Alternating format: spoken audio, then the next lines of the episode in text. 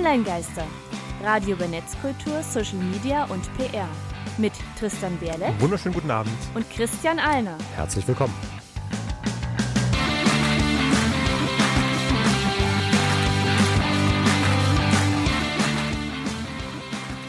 Heute geht es um Social Media in Deutschland 2020. Und damit hallo und willkommen zur 43. Folge der Online-Geister aus unserem wunderschönen Studio im wundersch noch wunderschöneren Halle an der Saale zum Jahresende. Zwar noch ohne Schnee, aber schon wie Würdest du das sagen, ist die. Stadt schöner als das Studio? Nimmt sich beides recht wenig, aber das kann man jetzt so oder so interpretieren. Deswegen würde ich sagen, beschäftigen wir uns gleich mal mit den Tagesthemen aus unserer Sicht. Also wir bringen euch noch Online-Geister, Hausmeistereien. Ich habe deine Pause verschätzt, sorry. auf den aktuellen Stand, aber können wir so drin lassen, passt schon. Also dann direkt Titel. YouTuber mit mehr als 20.000 Abos. Zieh dich warm an, mein Freund. Hashtag Medienstaatsvertrag. Das ist nämlich auch ähm, unser, ich würde sagen, Hauptthema. Äh, und dem würde ich mich gleich mal widmen wollen und dann unsere sonstigen Angaben dann hinten ran. Also, es gibt einen neuen taffen Kerl in der Stadt und der nennt sich Medienstaatsvertrag. Wer sich so rechtlich ein bisschen auskennt, es gibt in Deutschland so effektiv zwei wichtige Internetgesetze, das Ja. Telemediengesetz von 2007 und den Rundfunkstaatsvertrag, sagt Von? der Name schon, 2007. Der auf Beide- 2007. beide vom beides, selben Jahr. beides. Und die beschäftigen sich, sagt der Name ja schon, letzteres mit Rundfunk, ersteres mit Telemedien, also Informations- und Kommunikationsdienste auf elektronischer Basis. Äh, Also das eine vor allem mit Internet, das andere vor allem mit Rundfunk. Und da hat jetzt die Politik und haben äh, die Bundesländer entdeckt, hm, da gibt's ja das Internet. Und vielleicht macht es Sinn, da auch äh, ein bisschen Gesetzgebung in diese Richtung zu machen. Vor allem was Damit halt es kein Neuland mehr ist. Genau, vor allem was Influencer, YouTube etc. angeht, weil es da ja in den letzten Jahren noch alle möglichen Klagen gab. Da war dann, ich Unge war es doch, oder wer, nee, nee, der, äh, Oh, hat mir irgendwas erzählt, ich also weiß nicht mehr bekannter was. deutscher YouTuber Äh, oder, ähm, also so ein Let's Player, ich habe den Namen gerade nicht mehr. Unge der- macht auch Let's Plays, Unge Der- spielt. Ja, aber der, der, der verklagt wurde, äh, weil äh, er müsste ja eigentlich einen, ähm, na, bräuchte eigentlich eine Sendenlizenz und sonst was. Also es gab Äh, sehr, Gronk sehr, war Gronk, Lizenz. danke schön, ja, genau, es war Gronk gewesen. Und der hat ja ziemliches äh, Buhai drumherum gemacht. Und das waren einfach, so das war die Spitze des Eisbergs, gab halt eben drumherum auch ganz, ganz viel Stress mit ganz vielen Sachen. Und da haben sich dann einfach die Ministerpräsidenten der 16 Bundesländer zusammengesetzt und gesagt, ähm, sollten wir vielleicht mal ändern. Und das Baby dieses Gedankens ist dann der Medienstaatsvertrag, der im nächsten Jahr in Kraft tritt und halt so ein paar Änderungen beinhaltet. Und die wichtigste sind die Ja. sogenannten Medienintermediäre. Dieser Begriff wird da ganz frisch eingeführt. Medienintermediäre. Intermedien. Med Hä? Ja, du bist ein Intermediär, also Intermediary, so ein bisschen aus dem Englischen kennt man es vielleicht eher. Dazwischen, also zwischen den Dingen. Zwischenhändler sozusagen äh, bei den Medien. Also halt der, zum Beispiel YouTuber, der Instagrammer, was auch immer. Also du bist halt eben so, so ein Medienvermittler im weitesten Sinne. Und das ist halt insofern interessant, als dass halt hier erstmals eine richtige Grenze festgemacht wird.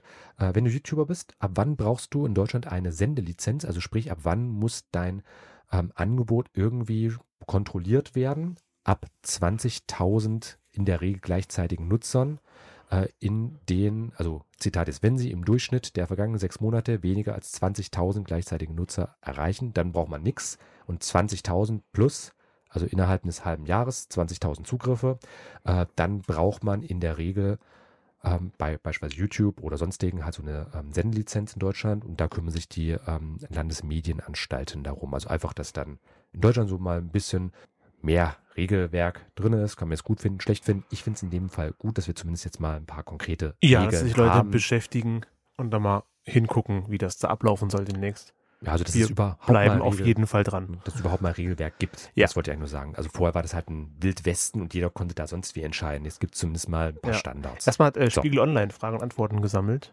Sehe ich da.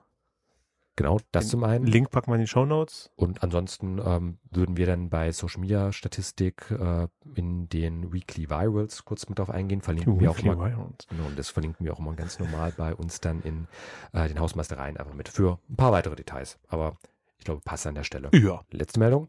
Zahlungsbereitschaft im Internet. Also die Zahlungsbereitschaft im Netz. Dazu hat die Landesanstalt Nordrhein-Westfalen ein Paper ähm, veröffentlicht, schon ein bisschen her, aber trotzdem erwähnenswert. Da geht es halt eben darum, was sind Leute bereit für journalistische Inhalte im Internet zu bezahlen. Nicht viel. würde ich jetzt mal vermuten. Ähm, aber die das Paper hat ergeben, dass die am liebsten zahlen für harten Journalismus, also wirklich, wo man den, den Mehrwert spürt oder wo gesellschaftliche Bedeutung dahinter steckt. Mhm. Also nicht so ein Wischiwaschi von irgendwas, sondern wirklich so harte Fakten, Daten, Zahlen. Also wie die GMX-Startseite, da wird keiner für Geld bezahlen, wenn der einfach irgendwelche effekthascherischen Schlagzeilen da ja, oder draufhaken. T-Online äh, ist ja auch so ein Beispiel. Ja, ja recht viel- viel, Boulevardesk Viele. E-Mail-Startseiten haben so eine News-Sektion, wo so einfach viel, ja, okay, ja, brauche ich Mhm. nicht lesen. Und was ebenfalls wichtig ist, dass Nutzerinnen und Nutzer sich ähm, stärker Orientierungshilfe wünschen, also dass sie halt anscheinend total überfordert sind an vielen Stellen äh, mit halt Inhalten im Internet. Also liebe Journalisten, die ihr uns hört,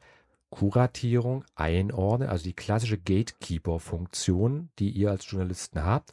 Also wirklich der Torwächter, der halt eben entscheidet, was kommt durch, was kommt nicht durch und was wird halt wie betrachtet, was ist auch wie wichtig. Also nicht mehr alle schotten auf und lass frei fließen, sondern auch so ein bisschen eben dieses Kuratieren, dieses nicht negativen Vorsortieren, aber halt eben einfach schon mal so eine Orientierung bieten und schauen, so, okay, das kommt auf den Stapel, das kommt auf den Stapel und was ist überhaupt wie wichtig? Ist alles eine Meldung wert? Also eigentlich klassische journalistische Arbeit an der Stelle.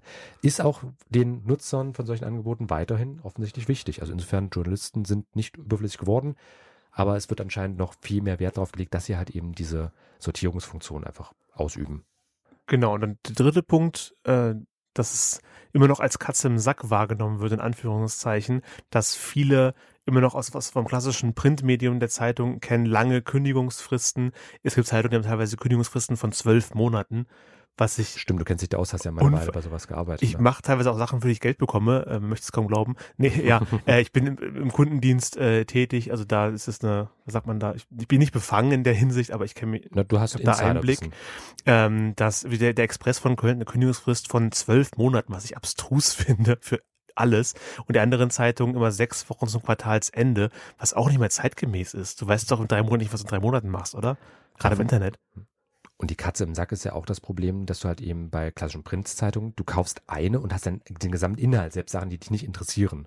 Ja. Also da wünschen sich einfach die Nutzer mehr Transparenz an der Ich, Stelle. mein, ich habe vergessen, welche Zeitung das war, aber du hast die getrennt in kostenlose Artikel und kostenpflichtige Artikel. Du kannst ein Abo machen oder du kannst erst von den kostenpflichtigen Artikeln glaub, bis zu fünf gratis lesen und anhand von Cookies und deinem Standort merkst du das Programm, dass du bereits fünf gelesen hast und den sechsten, den musst du quasi kaufen.